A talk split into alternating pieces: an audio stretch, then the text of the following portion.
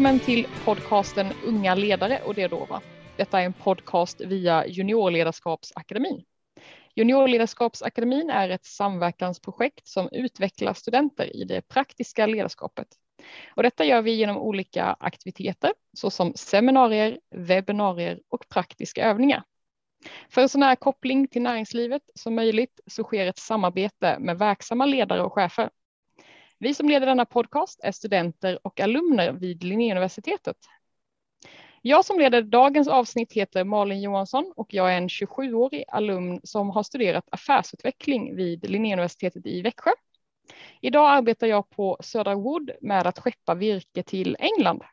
Men i dagens avsnitt så ska vi zooma ut kartan mycket längre än så och be oss utanför Europa. Jag vill säga varmt välkommen till dagens gäst Michelle Olofsson från Project Vita. Hej och tack så mycket att ni vill ha mig här.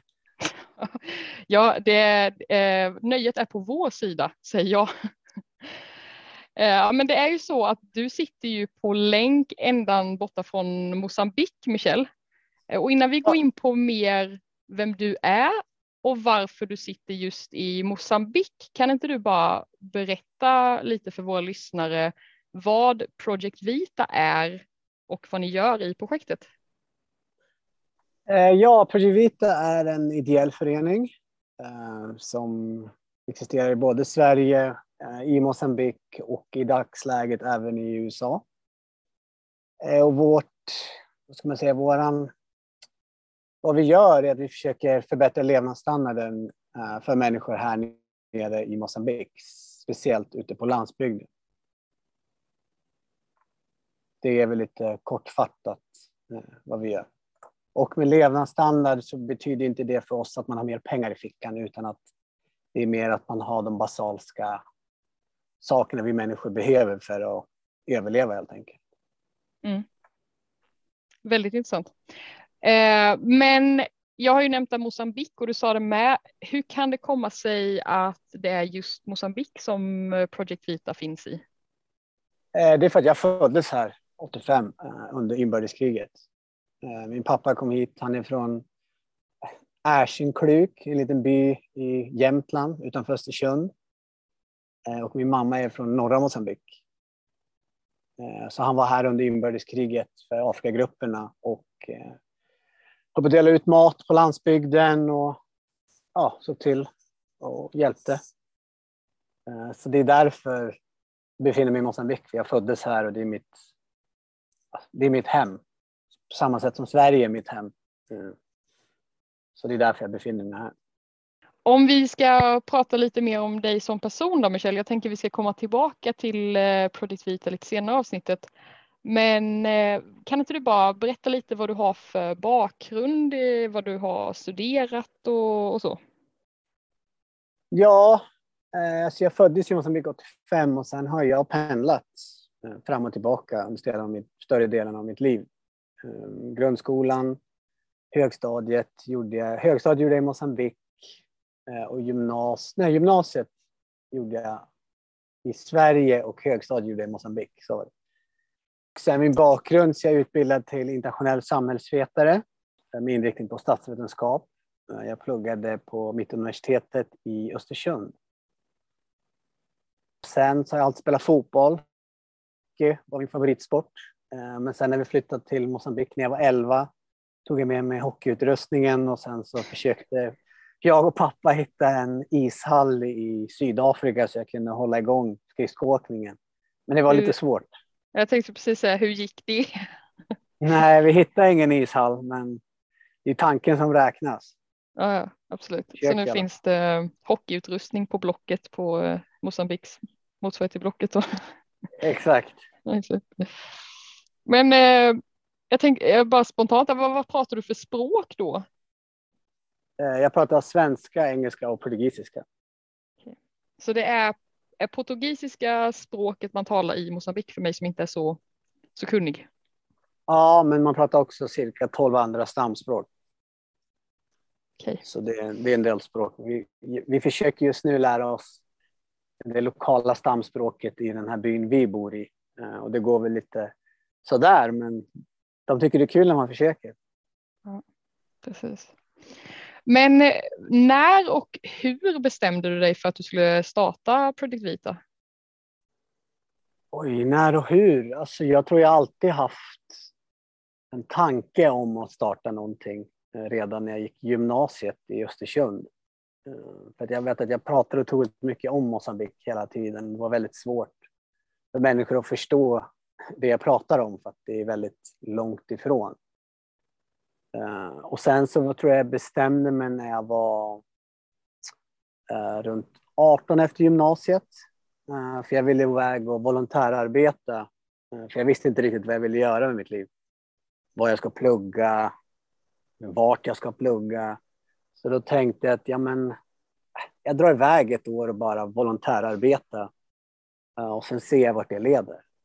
Men eh, det var ganska dyrt att sticka iväg som volontärarbetare. Eh, det jag kollade på, det tror jag var en eller sex veckor tror jag. Och över 30 000, jag vet inte, direkt efter gymnasiet så har du inte 30 papp på kontot och tänker men nu drar jag iväg och jobbar gratis och betalar så att jag kan få jobba gratis. Eh, och då var det väl lite grann, idén föddes väl lite lätt där då, att en organisation Eh, där människor ska kunna hjälpa andra människor helt enkelt. Sen hur det skulle se ut hade jag faktiskt ingen aning om. Eh, och namnet har jag faktiskt fått från en av Arnböckerna. Eh, när han blev skickad till Skåla Vita på latin. Därför heter det Project Vita, alltså livets projekt. Ah, okej, okay, okej. Okay. Jag tänkte precis säga, vad, vad betyder det på latin? Inleds på latin eller? Det betyder liv. Ah. Så Project Life då kan man säga om man hade översatt på engelska då kanske. Exakt. Mm. Mm. Eh, men jag vet inte, du nämnde det lite kort i förbifarten kanske, men eh, jag förstod det som att du, du stack till, till Norge där och liksom tjänade in lite, lite pengar för att kunna starta Project Vita. Eh, alltså ja, efter att du alltså, pluggat. Ja, precis. Efter jag tog ut min examen um, så visste jag att jag skulle ner till Moçambique. Jag vill sätta igång det här, men hur ska jag sätta igång det? Eh, och då finns det man kan ju försöka söka bistånd eller söka stipendium eller söka stöd till projekt. Uh, men jag är väldigt dålig på att skriva ansökningar. Så då bestämde jag mig, okej, okay, vart kan jag tjäna bra med pengar snabbt och kunna ha väldigt mycket flexibilitet? Eh, så då packade jag och flyttade till bergen i, i, inte uppe i bergen utan staden Bergen i Norge. Mm. Eh, och där började jag faktiskt jobba som diskplockare på en pianobar. Eh, och sen genom en kompis faktiskt från Östersund så började jag jobba på ett lager. Ett kyllager utanför bergen. Mm, och där sa jag faktiskt för min intervju, han frågade hur länge jag skulle vilja jobba och då sa jag att jag vill gärna jobba tre månader på och tre månader av. Så att jag kan åka till Mosambik och sätta igång eh, de här projekten. Och han frågade hur länge? Och då sa jag, sex, jag sa 2019. Eh, och då började han skratta. Så nu när jag drog 2018 så sa jag 2018 till 2019. Så vad var det jag sa där på intervjun? Och då började han skratta igen. Mm. Då hade det gått sex år. Mm. Men eh, alltså det var ju, det var en liten del av hur du fick ihop finansieringen och så, men jag tänker, hade du någon med dig liksom? Var det någon du startade detta tillsammans med eller var det du helt själv som drog ihop allt det här och, och hur fasen visste du var du skulle vända dig, hur du skulle gå tillväga och? Ja, alltså jag startade det här med en barndomskompis från Östersund också, eh, från dagis. Och, eh, alltså vi båda hade inte så stor koll på vad vi skulle göra så vi köpte en bil tillsammans. Jag hade den här visionen, den här idén och han har alltid varit en väldigt, ja men det låter superbra, vi, vi kör på det där. Och alltid väldigt positiv. Eh, så han då tillsammans så drog vi till Beira heter staden i centrala Mosambik. Vi har aldrig bott där by the way. Min mor har ett hus där så vi frågade om vi fick börja hyra det. Så vi drog till Maputo, huvudstaden i Mozambique, köpte en bil och sen så började vi bara köra till en stad vi aldrig riktigt varit i eller vet vart det där huset ligger. Så eh, ja, vi, vi hade egentligen ingen aning och sen så drog vi dit. Och sen så kom det två volontärer från Sverige som jobbar på det där lagret med mig i, Stock eller i Norge. Eh, och där var det också, vi bollade idéer på lagret medan vi körde truck. Och en skulle, han skulle utomlands och lära sig bygga med lera. Eh, och en andra, han var väldigt så här, eh, han gillar människor och vill hjälpa. Och... Så vi bara bollade idéer och körde truck. Och sen sa, de, sa jag bara, men hallå, jag, vi behöver fixa ett första projekt. Skulle inte det här kunna vara det att du kommer att lära ut människor hur man bygger förbättrade lerhus? Och då trodde de att det, måste, att det var mest snack. Och sen till slut så kom de ner där då och byggde ett lerhus. Häftigt. Alltså jag, tänker, jag tänker redan där när ni pratade så mycket om det när du jobbade i Norge så vad hade du eller vad var det för tankar? Vad var det i dig som du ville förverkliga? Eller vad var det du ville ta till handling där och då? Alltså det finns så mycket sätt man kan förbättra ett samhälle, hjälpa människor. Eh, men på något sätt så känns det som att vi gör det så sjukt svårt. Eh, vi sätter upp barriärer för oss själva innan vi har startat. Alltså jag skulle lika gärna kunna stå på den där trucken och bara hitta så här, nej det där kommer inte gå. Vad kan jag om att driva en organisation? Vad kan jag om bygga? Vad kan jag? Alltså, det är så ofta att vi pratar till oss själva. Så ja, vi körde bara igång. Jag tappade din fråga, förlåt. Eh, ja, men det gjorde jag också, men jag tyckte att jag fick ett väldigt bra svar oavsett vad det var för fråga. Men jag tror det kom in lite på min nästa fråga här, för du pluggade ju ändå, vad sa vi att du pluggade på universitetet? Eh, samhällsvetenskap, statsvetare. Precis. Och känner du att alltså, du har någon säga, nytta av din utbildning i det arbetet du gör nu? Eller känns det så fruktansvärt långt ifrån det du gör nu att nu är det mest trial and error på allt? Eller känner du ändå att amen, jag är glad att jag har den utbildningen i, i bakgrunden? Jag är väldigt glad att jag har utbildningen i bakgrunden för att jag gör ju saker, eller vi gör ju saker som kanske inte alla runt omkring riktigt förstår. Men jag ser ju att det där lilla lerhuset kommer att vara start på någonting annat om x många år. Och om jag involverar rätta människor redan i startfasen så kommer det kunna växa till en annan nivå. Och jag tror inte jag hade haft det strategiska tänket om jag inte hade studerat. Att jag ser de här äh, olika, vad ska man säga, connection points mm. som tillsammans skapar en förändring. Jag menar visst, vi byggde ett lerhus, men för mig så byggde vi inte ett lerhus utan vi byggde något, någonting större mm. som var idén. Att Början koppla, på något större. Exakt, koppla Sverige, koppla Mosambik, koppla individer med andra individer i Mosambik och tillsammans har vi två olika kulturer som tillsammans utvecklar ett projekt eller en lösning till ett, ett problem. Eh, och jag tror inte jag skulle se de här, alla de här olika sakerna om inte jag hade kanske studerat. För sen så mm. kommer man ju in med kommunnivå, de involverar man också. Universitet, alltså det, det, det där lilla lerhuset har gjort så att vi är där vi är idag. Jag förstår det som att du eh, liksom på plats nere i Mosambik nu så förstår jag det som att du behöver vara både ja, men, snickare och politiker samtidigt ibland. Hur, eh, ja, men, hur är det? Kan du inte berätta lite om det, hur, hur det kan vara och vad det kan vara för situationer? Ja, det är ganska roligt. För faktiskt hade jag en, eh, när vi började förlossningskliniken, eh, så var jag som var där och byggde. Eh, jag grävde en grop för vi skulle göra en toalett. Så vi behövde göra en eh, vad heter det, septic tank. Så jag står där i linne och gräver med en spade. Och gör ett stort hål och sen så ska jag bara gå till vägen till bilen och då kommer borgmästaren förbi ut med sin livvakt, kostym, AK47 och alla de här vakterna som är där. Och sen står jag där med ett, ett jättetunt litet linne som har hål och så står vi där och pratar om just det vi håller på att göra tillsammans. Så ja, jag är ju snickare, jag försöker hjälpa till med byggandet och sen andra dagar då får jag på mig fin skjorta och sen så får jag åka till kommunen, träffa en borgmästare, träffa någon direktör och ja, det är många olika saker. Och det är väl ganska kul också om jag ska vara helt ärlig för att jag står i flipflops och t-shirt och beiga shorts och gräver och sen andra dagen då hoppar jag in i bilen direkt från där och sen så ska jag på ett möte.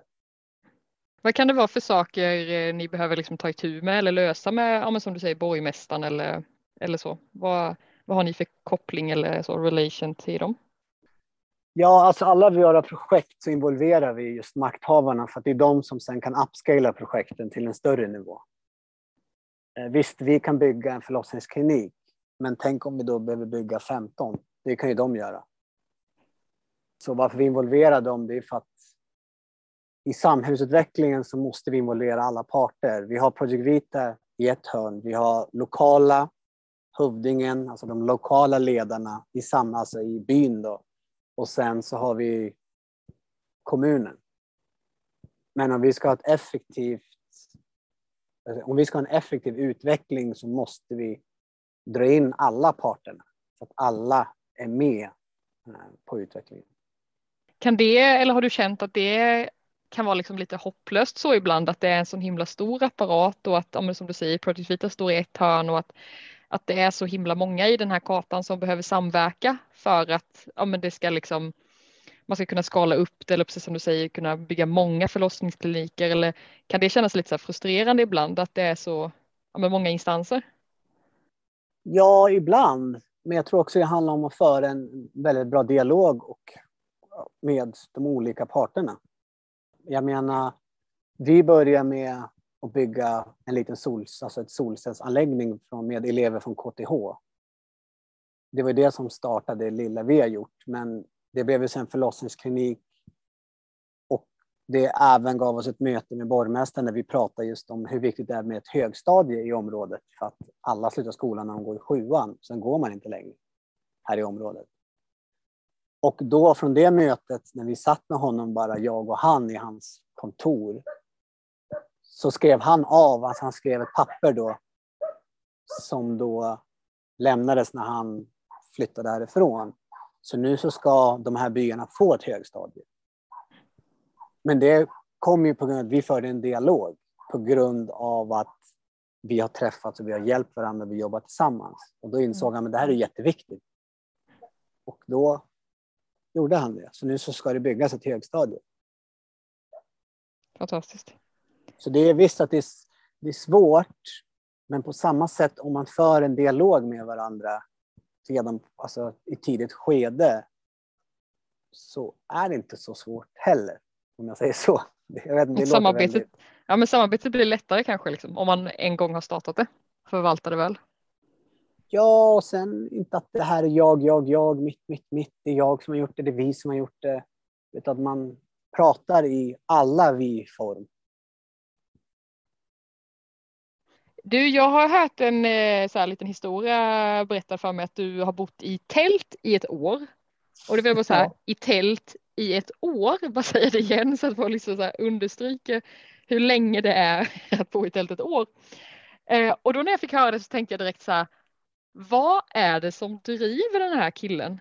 Alltså för jag, då fick jag känslan av att du måste ha en sån enorm drivkraft inom dig. Att bara säga, ja men nu har jag bestämt mig för det här, ja men nu ska jag se till att fixa det här. Mm. Vad, tror du, vad tror du den drivkraften kommer ifrån? Ja, alltså jag skulle nog säga... Alltså jag tror ju otroligt starkt på den här visionen. Eh, och jag har väl lärt mig mycket från, tror jag, från min... min eller jag har lärt mig mycket från min far. Han är, jag går lite grann i hans fotspår på något sätt.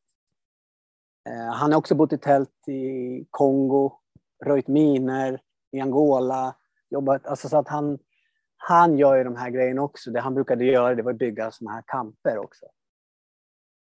Så jag tror, jag har väl fått det mycket därifrån, och speciellt när det kommer till att vara en problemlösare. För att till alla problem finns det en lösning.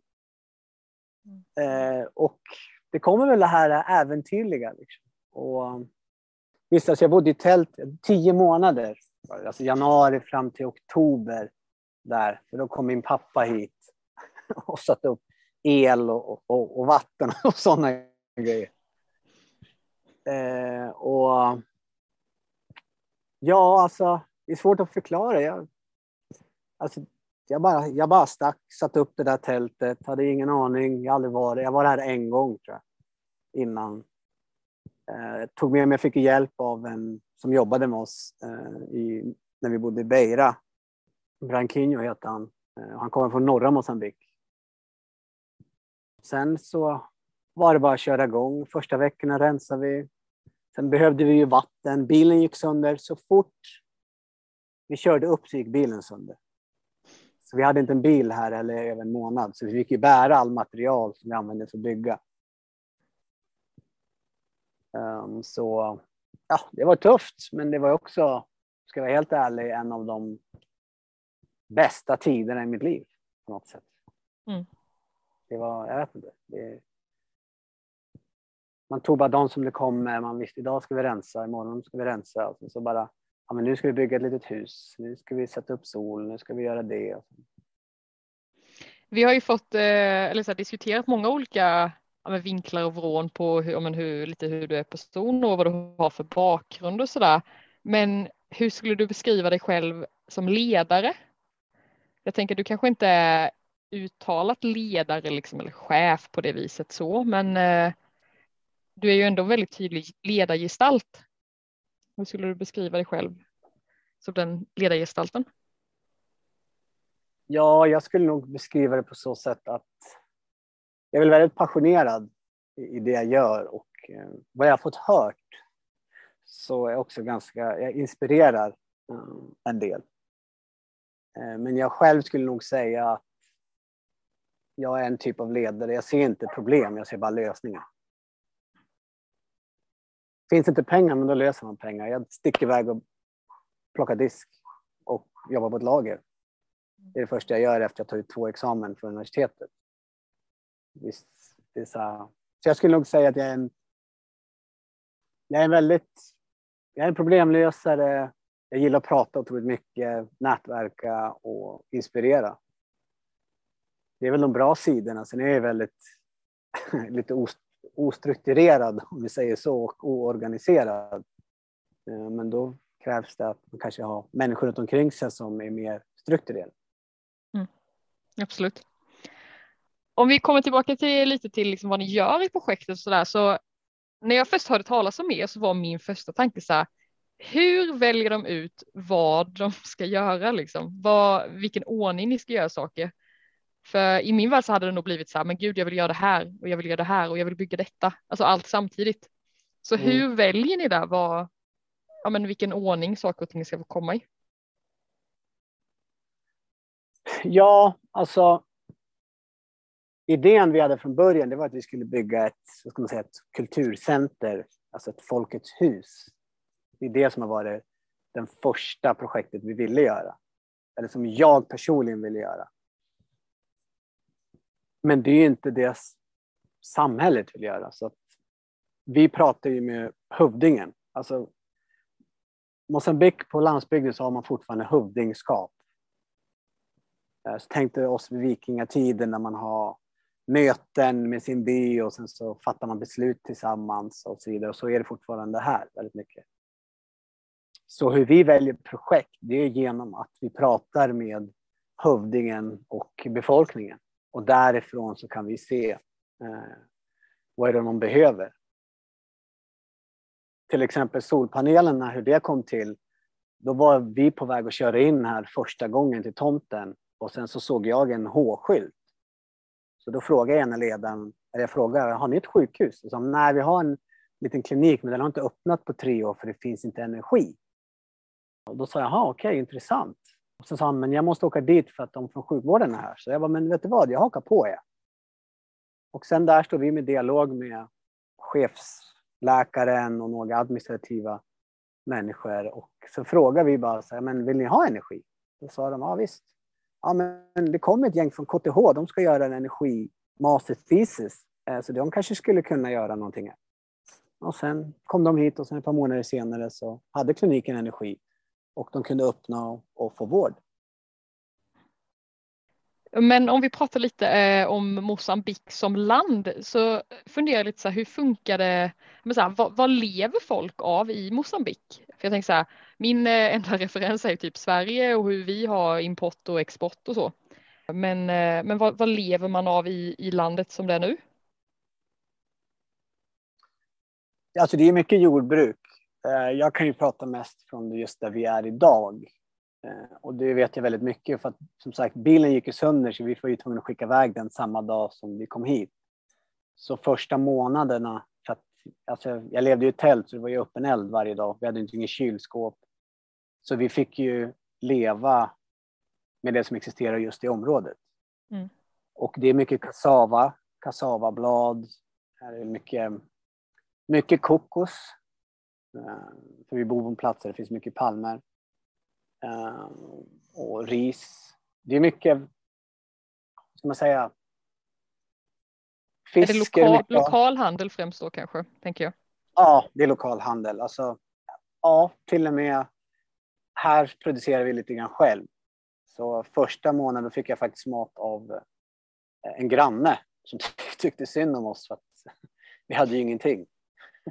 Så han gav oss alltid lite gröna, det är kassavablad och uh, det heter kov, det är en typ av spinat kan man säga. Vi eh, var inne på det lite i början och sådär. Jag vet att du har sagt lite att ja, men man kanske, det känns alltid som att det ska vara så upphåsat med hur man som liksom människa ska vilja hjälpa till och att man sätter upp som barriärer för sig själv att nej men det blir nog för svårt för mig om jag ska kunna bidra med något och sådär. Men vad kan man, liksom, om man lyssnar på det här avsnittet nu och eh, en vanlig svensk som bor hemma i en villa, liksom så här, vad, vad kan man göra för att bidra till, ja, till exempel Project Vita? Om det känns lite för övermäktigt då kanske att säga upp sig liksom, och flytta ner till dig och så här. Men om man ändå känner att ja, jag vill jag, jag bo i tält i tio månader liksom. Vad kan man göra då i lite mindre skala? Ja, alltså, så man kan göra allt. Det är det som är så brett liksom, samhällsutveckling, det är så mycket olika saker. Ehm, det är därför vi på något sätt försöker ha den här organisationen på så sätt att olika människor med olika kunskaper kommer tillsammans för att hitta sätt att lösa ett samhällsproblem till exempel. Och det är som i Sverige, det finns, alltså det visst, man behöver inte flytta ner och komma hit och bo här och så vidare. Det finns ju andra sätt man kan hjälpa och för oss, det är hur man kan hjälpa oss. Visst, man kan ju swisha och, och hela den delen, men det är inte riktigt det vi har skapat organisationen till. Det är ju mer att vi vill på något sätt... Jag vet inte hur jag ska förklara det. Vad ska man säga? En människas tid. Det är en tid som den människan inte får tillbaka. Så den är jättevärdefull. Så på så sätt tycker jag om vi kan få er tid, om du är vad det nu är, du kan ju vara till exempel nu, du håller på att prata med en förskollärare som ville göra ett förskoleutbyte med hennes förskola och förskolan här. Till exempel. Det är ju bara att hon hade en idé och då sa vi, men det är jättebra, det är klart vi ska försöka få igenom det här så att vi kan eh, hjälpa varandra. Eh, så att jag tror att man ska tänka att det behöver inte vara så svårt. Alltså visst, man kan ju som sagt donera, men man kan ju också höra av sig och säga, men vet ni vad, jag gör det här, skulle, ni kunna, skulle jag kunna hjälpa er på något sätt? Så ja, visst, du driver ett fik, ja men perfekt, vi skulle väl kunna göra ekologiska saker tillsammans. Det, så det, det finns så mycket man skulle kunna göra, så det är svårt för mig att säga till dig att det här skulle du kunna göra. Det är, så, det är, jätte, det är jättesvårt, för det finns så mycket man kan göra. Ja, men så här, fantasin sätter gränser och det är liksom fantasin hos Eh, ja, vad ska vi säga, åhörare till det här avsnittet nu då som sätter gränserna för vad man själv kan bidra med. Precis, jag hade precis innan den här podcasten ett möte med en civilingenjör eh, som jobbar på Vattenfall på ett vindkraft, ja, vindkraft, någonting inom vindkraft på Vattenfall i Holland. Och hon ville gärna hjälpa, så vi hade precis det här, det här snacket som du och jag har nu hade jag exakt med henne. Hon sa att ja, men jag ville hjälpa och jag vill komma iväg och känna mig, jag gör någonting som har någon direkt resultat, något meningsfullt. Visste att hon jobbar med någonting meningsfullt, men hon ville ha någonting annat. Och då förklarades, ja men vad skulle du vilja göra? Det är där allting börjar. Jag skulle kunna säga att ja, men jag, vill att jag vill att ni åhörare ska komma ner och bygga 20 förlossningskliniker. Det är, så här, det är ganska stort. Men vad skulle du vilja göra? Vad skulle du känna att det här är vad jag vill ge och det här är vad jag skulle kunna göra? Det kanske också det blir bäst med utfall. vad du som åhörare. Ja men precis, det kanske blir bäst utfall om man själv, det man själv har liksom som varmast om hjärtat, eh, om man får bidra eller utöva något som, ja, något som ligger varmt om hjärtat. Precis det du sa, vad har du nära hjärtat? För det är ofta så vi börjar samtalen när vi har elever som vill komma ner och göra deras kandidat eller masterstudie. Eh, och då pratar de om allting från energistudenter, ledarskap. Det är så många olika och då börjar vi med det första. Vad är det du skulle vilja göra mm. med din kandidatexamen? Vilka områden ligger dig nära hjärtat? Sen ute därifrån är det då oftast vi gör, försöker skapa det här projektet utifrån också se vad är behoven där vi befinner oss en, en form av matchmaking tänker jag lite så här som, som nästan man satt, så här, när man satt hos studievägledaren när man skulle välja gymnasium, lite så den känslan, så här, vad vill du göra? Blandat med en matchmaking med att träffa rätt, vad man kan bidra med. Exakt, och, och, och, det är det vi vill på något för vi vill inte heller vara så fyrkantiga där det säger att ja, men om man ska hjälpa Project Vita då måste man vara energi, då måste man kunna saker med energi eller bygg. Jag menar, jag är utbildad till samhälls, samhällsvetare. Alltså, jag, nu bygger man lerhus, lekpark med alltså recycle materials, energi, alltså solpaneler, förlossningsklinik, alltså toaletter. Det är, så här, det är så långt ifrån allting jag är utbildad till, men det är det jag håller på att göra nu. Mm. ja.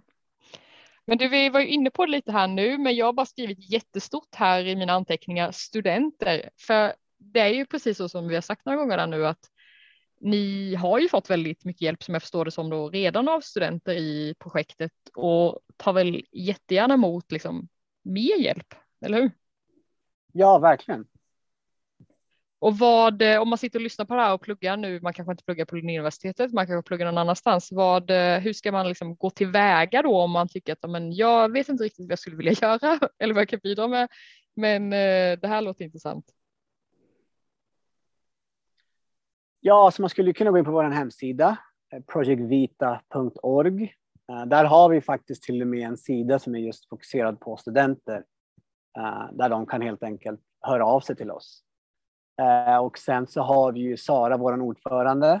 Eh, hon pluggade faktiskt på KTH förut, gjorde sin master, så jag var faktiskt hennes handledare här nere i Mosambik.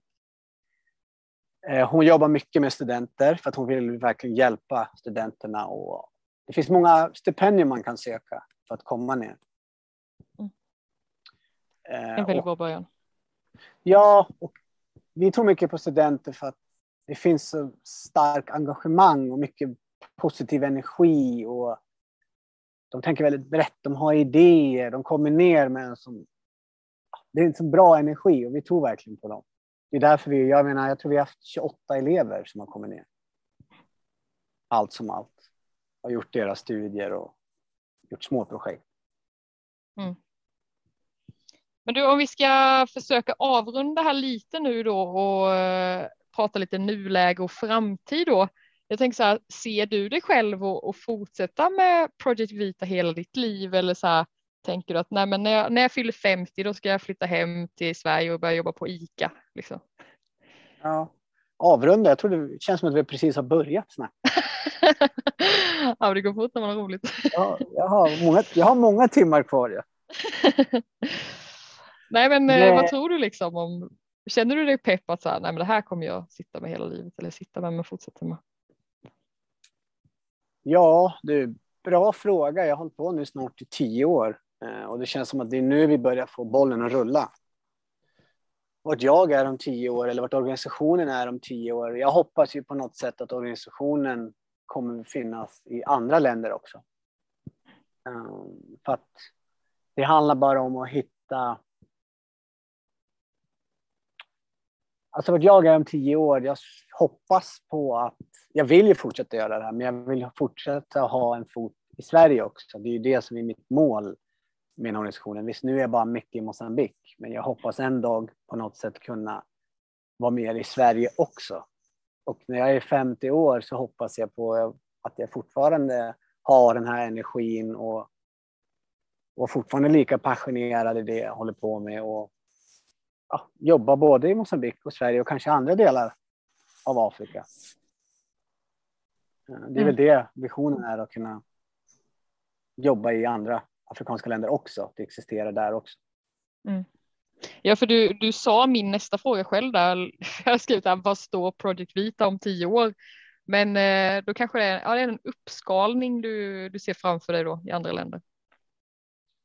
Ja, så är det verkligen. För att, jag menar, jag var med i en grupp förut, en ICT-grupp som heter, eh, den heter Gen Africa, Global Eco Village Network. Och de jobbar i Afrika. De jobbar i hela världen, men de har en, en afrikansk branch, om vi säger så. Um, och då var jag på en konferens i Ghana. Uh, och så var det 22 olika organisationer för 22 olika länder. Och där träffade jag så otroligt många människor som jobbade på just den här grass, grass, grassroots-nivån. Men det jag såg var att det, behövde, det var en brist för att kunna få dem att upscala. Så det är därifrån också jag ser lite grann hur vi på något sätt kan växa och hjälpa de här lokala organisationer i andra afrikanska länder att växa. Jag, jag tror verkligen på det. Jag, jag, jag, ser det lika tydligt framför mig nu som du gör tror jag. så här, ett inbit ja. i diskussionen. Men du bara lite så här, jag, jag såg att jag hade hoppat över lite frågor här i mina små anteckningar. Eh, jag vet att vi kom in och började prata om det tidigare avsnittet här, men, men jag har också noterat, precis som du själv började snacka om där, att din pappa har gjort en ganska liksom, liknande resa som du har själv gjort. Att han, men han åkte ner till Mosambik för att hjälpa till som jag förstod det som. Eh, du har gjort lite samma sak nu. Eh, kan du känna att du har gått i hans fotspår så? Ja, det har jag verkligen. Och det är det som är så intressant är att min pappa, han är mekaniker och är väldigt så här praktisk utav sig. Min mamma, hon är politiker hon är väldigt teoretisk utav sig. Så på, på något sätt så har jag växt upp med teori och praktik. Så jag försöker göra både den praktiska och den teoretiska.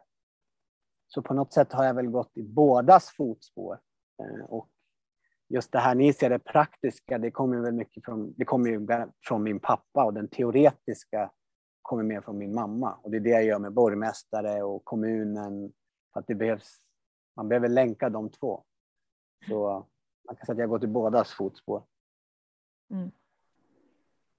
Tagit, eh, tagit ner lite en del av Sverige till eh, Mosambik kan man säga Ja, det har jag verkligen gjort. Men du, då ska vi, eh, vi brukar alltid köra tre snabba frågor i slutet på varje avsnitt och nu har vi faktiskt kommit till den punkten. Jaha, jag som trodde vi hade en timme kvar. Ja. alltså, jag, jag, ser nu, för lyssnarna som inte ser Michelle nu så kan jag säga att eh, solen har gått ner nu och jag ser inte längre palmerna som var ut genom fönstret innan utan nu är det precis kolsvart så att jag eh, ja, det såg väldigt idylliskt ut innan så kan jag säga. Ja, det är väldigt fint och det, men det, det är som långt bort från Sverige så när jag väl får chansen att prata med lite folk från Sverige då försöker jag dra ut på det. Ja, men eh, nu har vi kommit till de tre snabba i alla fall. Är du med? Yes. Har du några särskilda rutiner som du tror är en framgångsfaktor? Mm, nej. Okej. Vad skulle du säga till ditt yngre jag? Ta det lite lugnt. Varför ska man bli entreprenör eller ledare? varför man ska bli entreprenör eller ledare. Eh, det är kul. Eh, jag tror inte jag har valt att bli ledare eller entreprenör. Eh, det har bara blivit. Fantastiskt ju. Men som du gör det tänker jag. Eh, ja, alltså jag ser inte mig som entreprenör eller ledare. Det är folk som säger att jag är det. Eh, folk säger att hur går det på jobbet? Jag säger jag jobbar inte. Jag gör min hobby. Mm. Det var väl perfekta avslutningsord. Vill man följa mig, Malin Johansson, så finns jag på LinkedIn. Och ni får också gärna följa Juniorledarskapsakademin på både Instagram och LinkedIn. Eh, om man vill följa dig Michelle och eh, Project Vita, hur gör man då? Eh, man kan också göra det på LinkedIn, Instagram, Facebook. Eh, men mest uppdateringar blir ju på Instagram för då gör vi mycket sådana här stories. Och på mig kan man följa Michelle Olofsson på LinkedIn. Jag har precis skaffat det. Jag har sett att LinkedIn är väldigt viktigt så jag försöker få igång det. Ja, men då skickar vi ut det som ett pik till alla våra lyssnare också då. Om det är någon där ute som inte har det så se till att skaffa det så ni kan följa Michelle. Exakt. Stort, stort tack mm, för den här pratstunden och så får vi säga tack och hej för idag. Tack själv.